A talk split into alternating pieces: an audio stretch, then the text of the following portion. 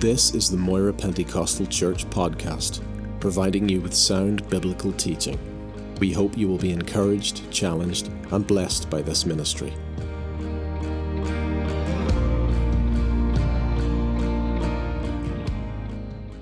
To Matthew chapter 6.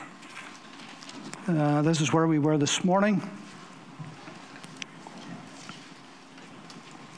And we want to return to this because obviously we, we could not finish what we started uh, in the morning service. So, Matthew chapter 6, reading from verse 9. Jesus said, In this manner, therefore, pray, Our Father in heaven, hallowed be your name. Your kingdom come, your will be done, on earth as it is in heaven. Give us this day our daily bread. Forgive us our debts as we forgive our debtors. Do not lead us into temptation, but deliver us from the evil one. For yours is the kingdom and the power and the glory forever. Amen. And so this morning, without recapping too much, but just a little bit, uh, we looked at this, what is commonly called the Lord's Prayer although really in reality it's the disciples' prayer. The Lord's Prayers in John 17. And this was in response to the disciples asking Jesus, Lord, teach us to pray. And so he gives them a guideline, a model for them to pray. It's not something that we have to pray by rote in a mechanical way. It's good that sometimes it, a whole congregation can pray that out loud but generally speaking, it is for our private devotions and it is for to guide us in our prayers, to help us to pray as He would like us to pray. And so, as He begins to show us this prayer, uh, we noted uh, immediately that the first part of the prayer is vertical, it's directed towards the Father. And it talks about His name and his kingdom and his will. And we mentioned about his name, hallowed, holy is your name, and all that that entails, and the great name of God, and all that that entails. And we mentioned some of those names, which we won't obviously do tonight. And then, of course, his kingdom, praying about his kingdom, his kingdom come, uh, his kingdom within us that it would come alive in us, that would be real to us, that would be something of His kingdom manifested through us, because right now, the invisible kingdom of God is within us. One day it will be material and literal and physical upon the earth, and we should pray that that would come. But also, right now, that that sense of His kingdom is within us, and that we are to show that and exhibit the kingdom of God. And then we're to pray about His will be done. And uh, we said this morning there's nothing better than being in the perfect will of God, the good and acceptable and perfect will of God. And so, having looked at that and having started the prayer that we, the way we should pray, then Jesus, then having dealt with the vertical side of prayer, he now begins to think horizontally and think of us and others. And, uh, and there's four petitions here. And uh, these four petitions are relating to us and our needs. And he begins by saying, uh, or I should say this first of all, that it's notable that, that three of the four are spiritual needs, uh, and one is a practical physical need. And so that should let us know then that the spiritual side of our life is first and foremost. And that's what God wants to, uh, us to, to understand and to develop in our personal lives. Our spiritual lives are very, very important, and they should be front and center of all that we do. But uh, because he mentions the physical need first, give us this day daily bread, because he mentions this first then of our needs uh, that ought to tell us that God is greatly concerned about our physical well being and, and how we are doing in our daily lives. And, uh, and, and so God is not just interested in us as a spiritual creature, but as a physical creature. We're a tripartite being. We're spirit, we're soul, and we're body. And it's very, very hard to separate those three. And so God's interested in all of those parts of us. That's what makes us human, a human being. And so God is greatly concerned about our spiritual life, but He's also greatly concerned about our physical life, our material life, our practical life on this earth on a daily basis. That's why He says, Give us this day our daily bread. And bread here means bread, literal bread, something that sustains us, uh, food, that which is practical that we need every single day. Bible says that God opens his hand, satisfies the desire of every living creature. And we cannot live without sustenance, and we need that. And so, therefore, and I'm sure we do uh, say graces at different times, at different meals, maybe in different places. And, and in saying a grace, we're thanking God in a way for our daily bread, for that which God has blessed us with. And so it's interesting that the very first miracle that Jesus performed was at the wedding feast at Cana, and it was a very practical miracle. It was a need, a, a material need. They needed wine. And so Jesus provided that. And that set a standard. And it's amazing how, how many times throughout Scripture he met a physical, practical need, whether it's feeding the 5,000 or whether it was healing people or whatever. He was concerned about our, our being, the whole of our being. And so, give us this day our daily bread. And that ought to tell us also, because we're asking God for daily bread, that's who provides it. Now, he uses many sources, but ultimately it comes from him, from his hand. Can you imagine for a moment if God was to withhold his hand? If God was to stop the sun shining for six months, can you imagine the devastation it would be on earth? The crop failures, the starvation, if it was worldwide, it would be unthinkable to imagine that for everybody. If God was to block out the sun just for six months, say, it would be terrible. What would grow? Nothing. Not that I believe God did this, but back in our history in Ireland, there was a terrible famine, 1845 to 1850 51. The potato blight. In Ireland, it was called the Great Hunger. Anywhere else outside Ireland, it was the potato blight. And it was in other places. It was England, it was Scotland, it was in Europe. Was, but Ireland particularly got hit very badly because it was our staple diet. And because Ireland at that time was very, very poor, people were very, very poor, like peasants many times. And they needed potatoes to exist without potatoes, they were starving by the tens of thousands, by the hundreds of thousands. And, and in that short period, that few short years of, of the potato famine, a million people died. A million people died of starvation. And all that went was starvation and deprivation and the diseases that came. And, and, and with between 1845 and 1851, 1.2 million people emigrated. And in just a period of 65 years, from 1845 to 1910, 5 million people emigrated from these islands. 5 million. We have never, ever recouped that. By the way, that makes us an immigrant nation. We were an immigrant nation at one time. And so if God was just to withhold blessing, where would we be? And so this reminds us that blessings, even our physical needs, that God sustains. In 1 Timothy 4, uh, verse 4 and 5, Paul writes to Timothy, For every creature of God is good, and nothing is to be refused if it is received with thanksgiving for it is sanctified by the word of God and prayer. And so God has provided. Anybody's a vegetarian or vegan, I'm sorry, but every creature of God is good for food and is sanctified by the Word of God and prayer. You may not like it to eat because you, my wife doesn't hardly ever eat meat. She just doesn't like it, the taste of it, by and large.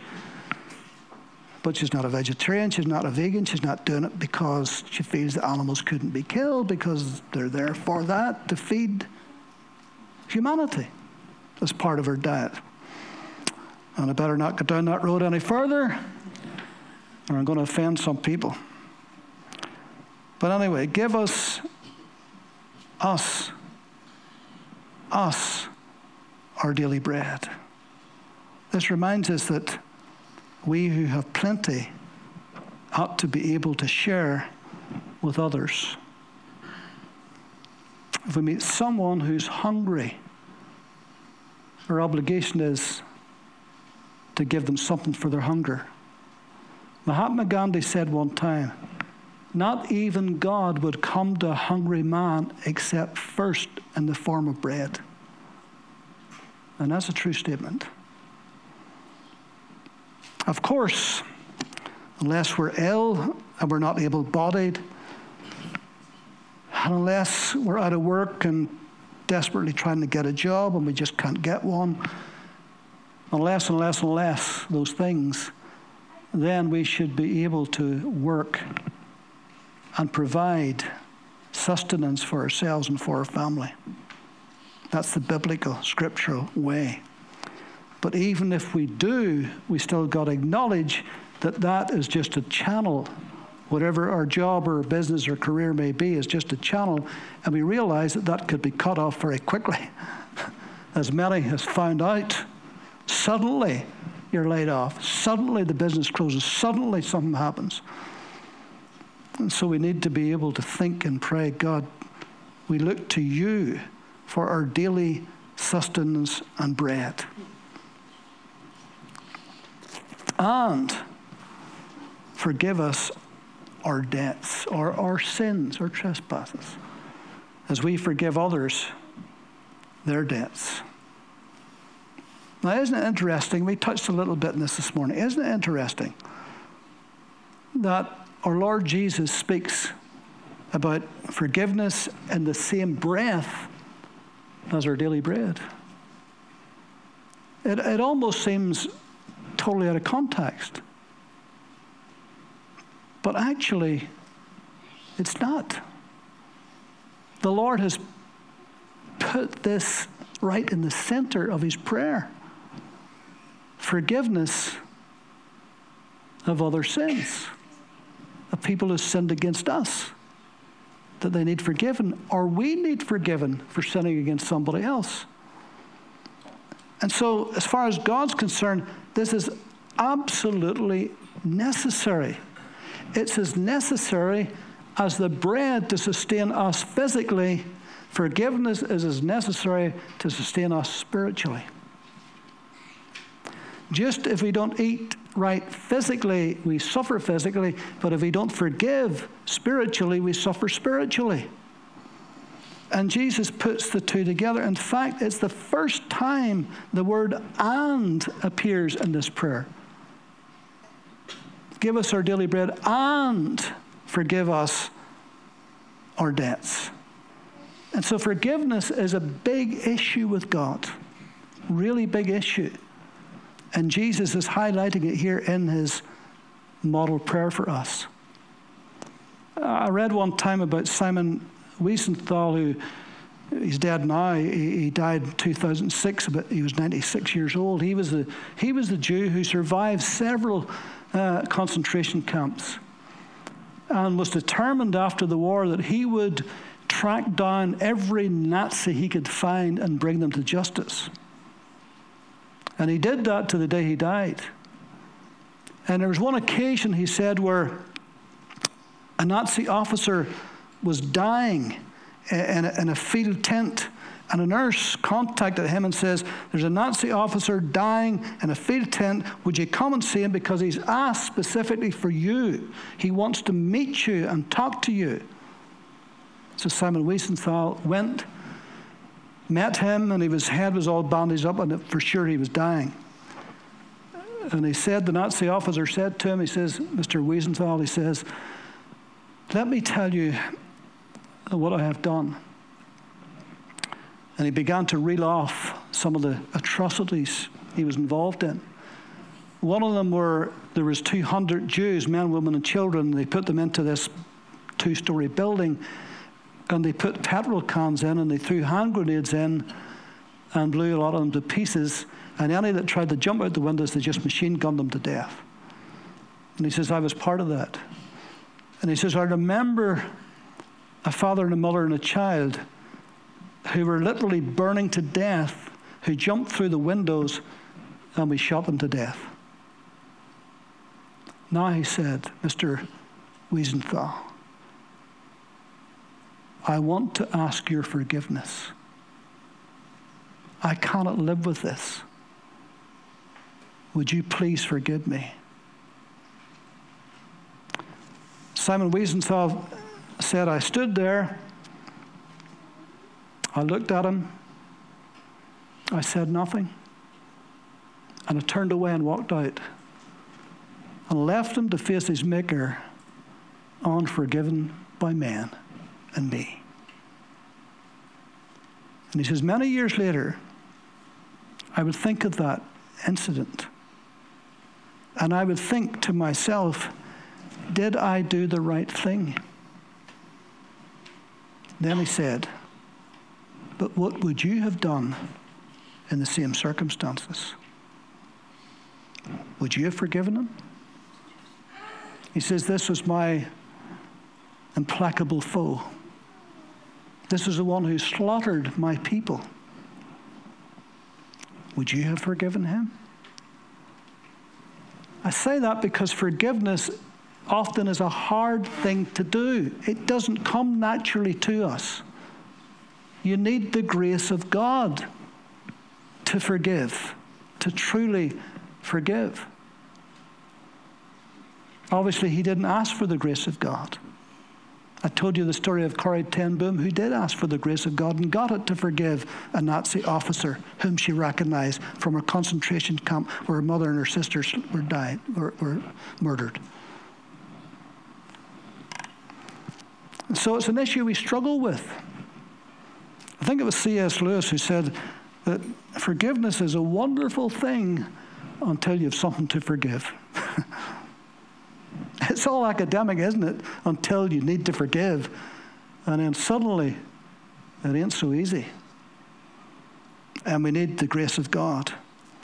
And Jesus highlights this right after saying about our daily needs, our bread, and forgive others their trespasses.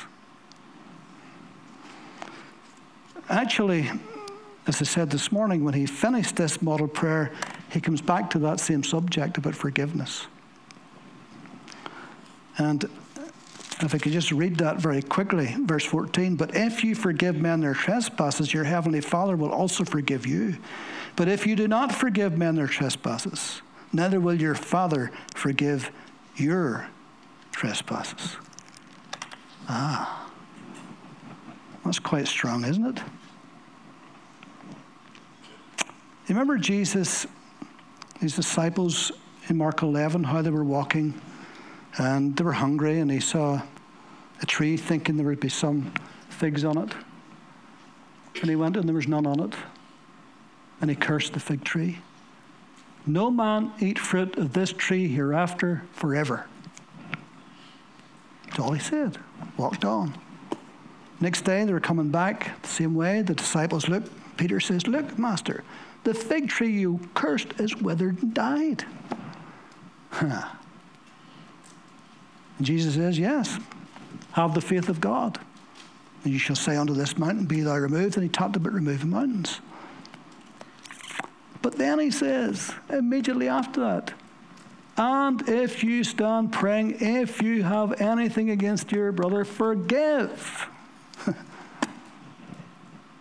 Who would have thought that our daily bread and forgiveness of others could be connected. Who would have thought that our faith and forgiveness would be connected, but it is. So that shows you how much God thinks this is a big issue. And it really is a big issue. Matthew Henry, the old commentator, said, A man in a cell on death row is fed and clothed. But what is the daintiest diet and the costliest apparel worth to him as long as he remains under the sentence of imminent death? Our daily bread but doth fatten us as lambs for the slaughter if our sins are not pardoned. So, forgiveness and unforgiveness is something that is vital to our prayer lives. And the truth is that you and I owed God a massive debt. We broke his laws again and again and again, and we were indebted to him. And we could not pay that debt. It was beyond our ability to pay. But in his mercy, he sent his son to pay that debt for us. That's the gospel, isn't it? And to go to that tree and to give his life as a payment for our debt of sin and to free us and to release us and to wipe that slate clean and to say you're forgiven for every sin you've ever committed. It's gone, it's paid for, it's under the blood. Thank God.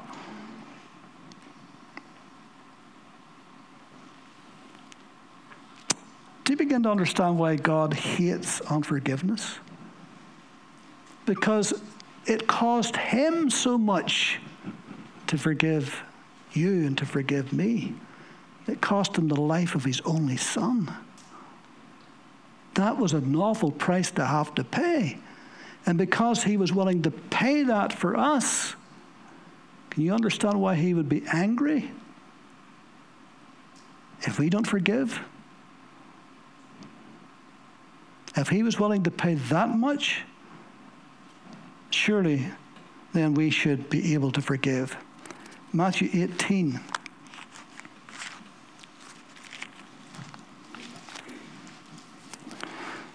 Matthew 18, verse 21.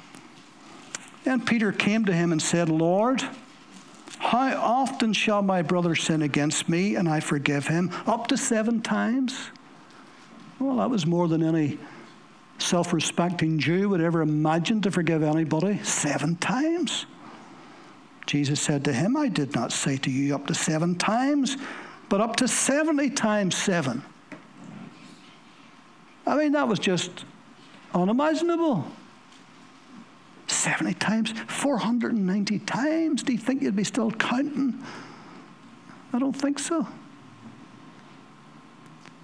Did I not say unto you? I did not say unto you up to seven times, but up to 70 times seven.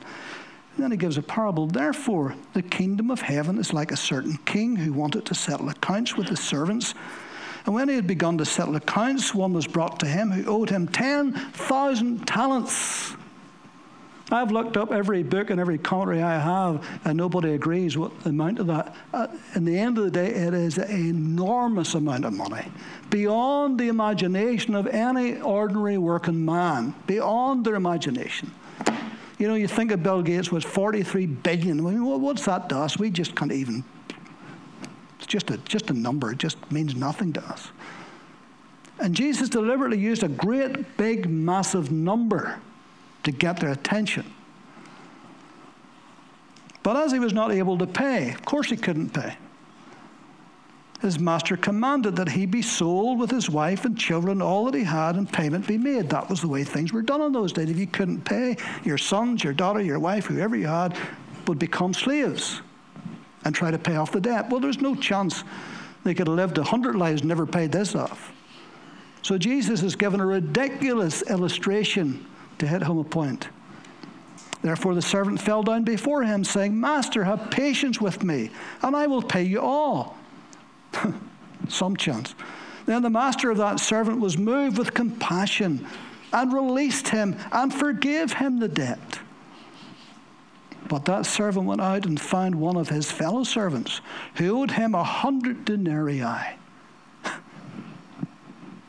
they kind of put that into some kind of perspective.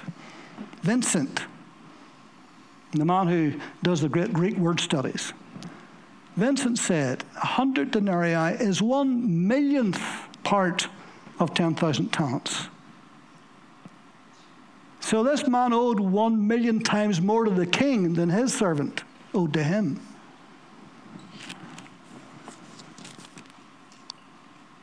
And he laid hands on him and took him by the throat, saying, Pay me what you owe. So his fellow servant fell down at his feet and begged him, saying, Have patience with me, and I will pay you all. The same thing, he said. The other. Of course, he probably couldn't pay either.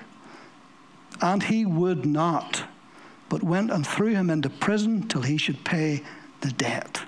Well, how in the world are you going to pay it in prison? You're not going to get any money in there, is he?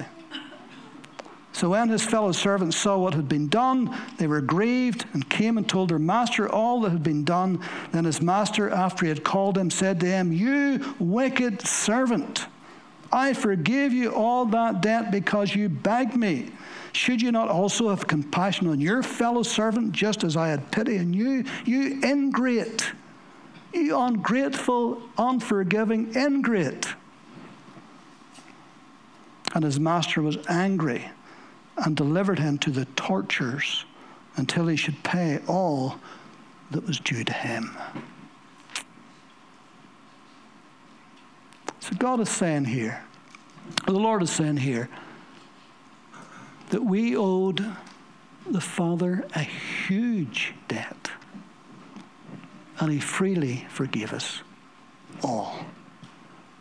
So, what's this little piddly thing that we won't forgive our brother and sister in comparison to what He's forgiven us for? And then Jesus says something here that from time to time he made some strong statements. So my heavenly Father also will do to you if each of you from his heart does not forgive his brother his trespasses. And so we can see that forgiveness is a vital part and it affects our prayer life, whether we do or whether we don't. Then he said, And lead us not into temptation, but deliver us from evil or from the evil one or from the evil thing. It can mean all of those. Now, this part of the prayer has puzzled many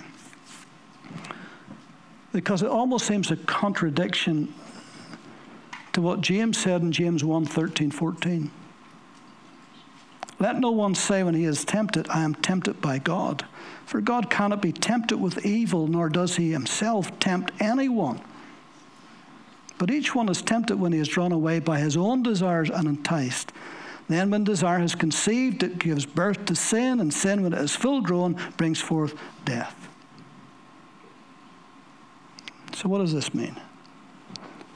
The New Living Translation, second edition, another said this and don't let us yield to temptation, but deliver us from the evil one.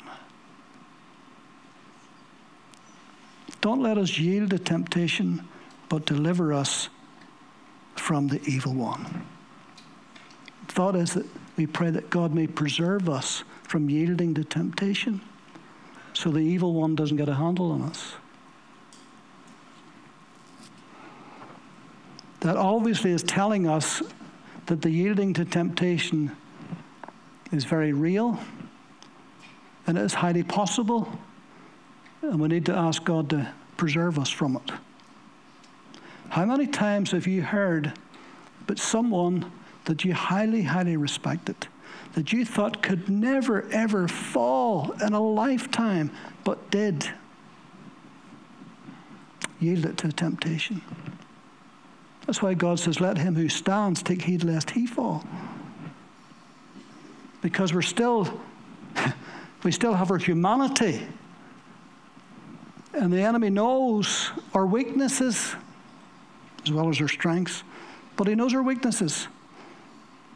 And that may be the money, it may be with sex, it may be something else, it can be a host of things that we could yield to. So we're to pray that, that God will help us No temptation has taken you that such is common demand, but God will, with the temptation, make a way of escape that you're able to bear it. But we need to pray. We need to ask God to help us rather than depend on our own strength. Although God is not the tempter, James says, but He can and will allow us to be tempted. But we need to pray that we're not overcome with that temptation, that we can handle it. Matthew 26 41 Watch and pray that you do not enter into temptation. Something that's beyond your handling. You know, if God allows a temptation to come our way, if He allows the evil one to tempt us, it lets us see how weak we are in ourselves, but also how strong we are in Him to overcome it. And the only way we know is when we're tempted. And we ask God for His strength as opposed to our weakness. If we depend on ourselves when we're tempted, we're almost certainly going to fall. But if we count on Him and ask Him to help us, watch and pray that you do not enter into temptation. Remember Jesus in Gethsemane, there with his disciples, just before his arrest, and how that he prayed, sweated, as it were, great drops of blood, and his disciples fell asleep. And he came back. He says, Could you not watch with me one hour? And then he went away again and prayed again. And then he came back and they'd fallen asleep again. He says, Sleep on. But here's what he said to them. Listen what he said Watch and pray that you do not enter into a temptation. Hmm. Peter didn't hear that. he didn't hear that. Because later on in John 18, at Jesus' trial, if you read it there at Jesus' trial, Peter was watching. Whenever they came to arrest Jesus in the garden, he said, Okay, take me, but let these go. Let these go. Because he knew what was coming and he knew they couldn't handle it. And he already had said to Peter, Before the rooster crows in the morning, you'll deny me three times. Peter says, No, I'll die for you. No, no, you'll deny me three times. So he knew they couldn't handle it. But here's Peter, brash, bold as ever, thinking, I can handle this. I'm Peter, you know. But Jesus knew his weakness. And sure enough, there he was, denying Jesus three times. Uh, aren't you a Galilean, the little me? Aren't you a Galilean? Did, didn't I see you? No, no, I, I know not the man. Three times you know the story. He denied his Lord. And the rooster crowed, and Jesus looked at him. And he went out and wept bitterly. He put himself in the way of temptation. He maybe thought it was for the best reason, but it wasn't. He wasn't strong enough to handle it, and Jesus knew, and Jesus warned him. But he still did it. Now, while we're talking about this, maybe it would come to your mind, but was Jesus not led into the wilderness by the Holy Spirit to be tempted of the devil? Yes. Yes. Matthew 4 1. Hmm. But you have to understand the Father wasn't allowing Jesus here to be tempted by the evil one to see if he would succeed or fail, to see what was in him, because he already knew he wouldn't fail. He already knew what was in him. This is my beloved Son in whom I am well pleased. This was to show those in heaven, those on earth, those under the earth that Jesus would be victorious, that he would be the Lord of all, that he would take the word of God and use it against the enemy, and he would be victorious over the evil one in those great temptations. And not only that, that that same those same weapons are available to us in times of temptation to overcome the evil one, the Word of God. That's the only thing Jesus used. And if it's the only thing he used, guess what? It's the best thing for us to use, isn't it?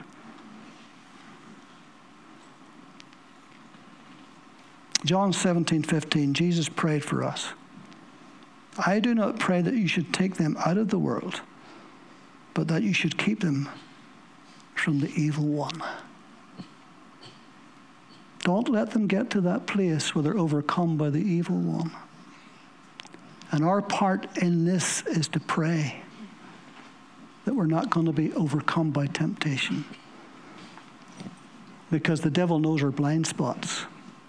And we may think we're great and we're strong and we're on the road for years and we know the Lord and all of that there, and suddenly the enemy comes on a blind side. And before you know it, hmm, we're weakening at the knees.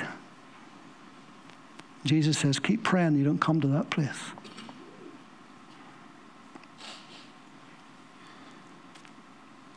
Colossians 1:13 He has delivered us from the power of darkness and conveyed us into the kingdom of his dear son. Now it's true that Satan no longer has any legal lawful authority over us. If you're born again of God's spirit, the enemy has no authority legally over you anymore because you're in the kingdom of God and Christ is your Savior, God is your Father. But He can still harass, He can still come with subtle temptations. You know, if you're on the road a, a good while, you're probably too smart for blatant temptations. So He uses subtle ones. And that's why we need to keep praying that we're not taken in by this. Arthur Pink, great old preacher of old, he says these four petitions, these four requests, show us the different sides of God's grace. They're relating to our needs. So, first of all, give us that shows providing grace. Forgive us, pardoning grace. Lead us not into temptation, preventing grace. Deliver us from evil one, preserving grace. There's a whole sermon on that, isn't there, Jason Martin? 1 Peter 4:10 he speaks about the manifold grace of God, the multifaceted, variegated, many sided grace of God. And there's just four examples. So there's a grace for every struggle, there's a grace for every trial, there's a grace for every temptation, there's a grace for every thing you come, comes against you in life. There's a grace for it. And that's what we should pray. And then keeping an eye on the clock. For yours is the kingdom and the power and the glory forever. Amen. Notice he ends up where he started. He started focusing on the Father. Then he dealt with our needs, and now he's back focusing again on the Father. Now let's be honest. How many times in our prayers where we may start out focusing on the Father. We worship, we praise, we think of Him, we think of His greatness, His name, His goodness, His mercy, everything. And then we pray about our needs and needs of others. And usually at that point, that's when we stop, isn't it? Well, I've, I've exalted the Lord, I've prayed, I've, lifted up His name, and I've, met, I've prayed for the needs of people and myself and so forth. It's time to go. You know, I spent this, now I'm gone. But notice how Jesus, he, he brings us back to where we started, ending up thinking of God again in His greatness and His goodness and His might and His power. Because that helps to, to cement those prayers that we've just prayed, to remind ourselves again how good God is, and how big God is, how great God is, how victorious the Lord is. And so, this is a way of honoring His majesty and His greatness and His glory. And that lifts our faith. Hmm. That helps us to realize that we're praying to a big God. Thou art coming to a king, Newton said. Large petitions with thee bring. For his grace and power such, none can ever ask too much.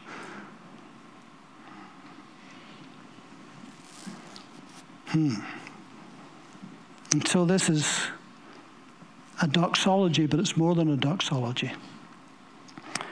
In 1 Timothy 6 15 and 6, he who is blessed and holy, he who is the blessed and holy potentate, the King of kings and Lord of lords, who alone has immortality, dwelling in an unapproachable light, whom no man has seen or can see, to whom be honor and everlasting power. Amen. Glory to God. Forever he said. Forever. Many are the nations and empires that once flourished, that once were superpowers, that today are gone into the dustbin of history. They're ruins, and I have walked through the ruins. Some of you have too. I've walked through the ruins in Rome. I've walked through the ruins in Turkey. I have walked through the Grecian ruins in Athens. And all those great Greek Empire and the Roman Empire, and all of it is gone. The Egyptian Empire, gone. Forever gone. But this kingdom is forever and forever and forever. Hallelujah. Glory to God. It's an everlasting kingdom. Ephesians 3 20, 21. Now, unto him that is able to do exceedingly abundantly above all that we can ask or think, according to the power that works in us, to him be the glory in the church by Christ Jesus, to all generations forever and ever. Amen. Hmm. You know, it's good to think that the life that we have is never ending. I was at a funeral service of a, a, of a pastor just this past week. He was 85. He went to the glory. And I was thinking, you know, and all of us who's lost loved ones have had to do this, that after they're gone, in spite of the sadness, that you have to, and sometimes it's very hard, you have to go to the home, you have to look through their belongings, their clothes, whatever they've left, and nothing, nothing is taken with them. Nothing. And I thought of that wee pastor. And his brothers and his family will have to go through his belongings and they'll look at his Bible and his notes and go in his drawers and things will be precious and things they never thought he had, he has, and little coins and all that stuff, and all of it will be gone. And someday somebody will be looking through our drawers because we'll be gone and everything we have, somebody will take. Someone will go to a charity shop. Imagine that, Joyce. Christine, what do you think? You've had them, hadn't you? But that's life. But that wee pastor and our loved ones that knew Christ, they're as much, they're more alive today than they've ever been in all of their life on earth. More alive never been more alive than they are right now. Because this kingdom is forever and ever and ever. And time as we know it for them has ceased. Neither any great eternity of eternities. That's awaiting us. Hallelujah. Let me just close with this.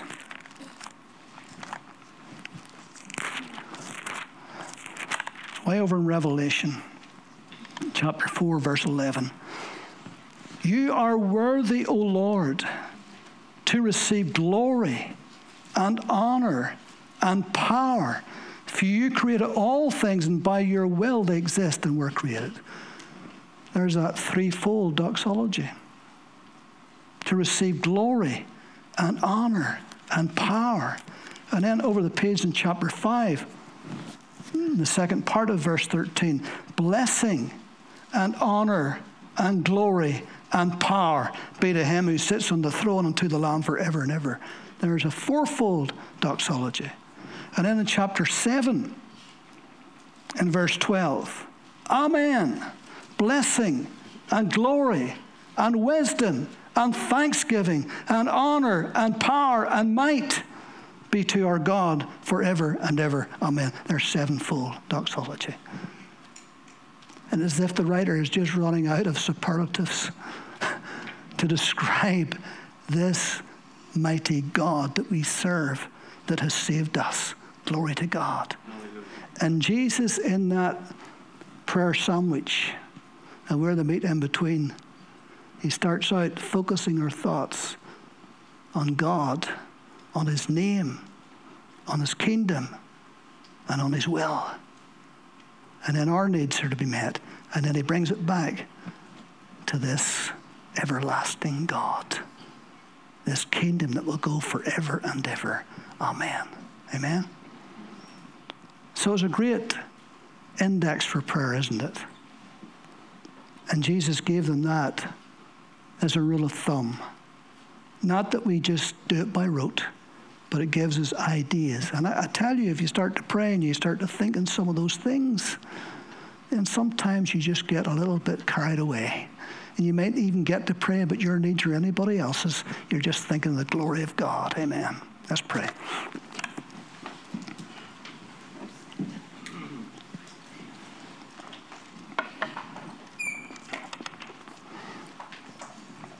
Lord, we bless you tonight. We thank you that you have made us part of your family, that we belong to you, that we have been bought by a great price. Your blood, Lord Jesus, has cleansed us and bought us, redeemed us. And we thank you that we're now in your family and we're part of your great kingdom that will last for all eternity. So, Lord, this brief spell of time on earth will soon pass.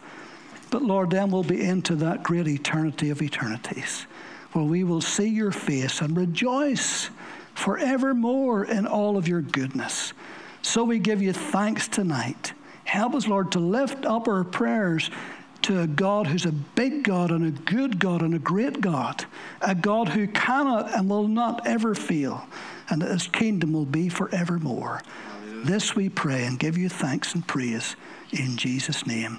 And God's people said, Amen.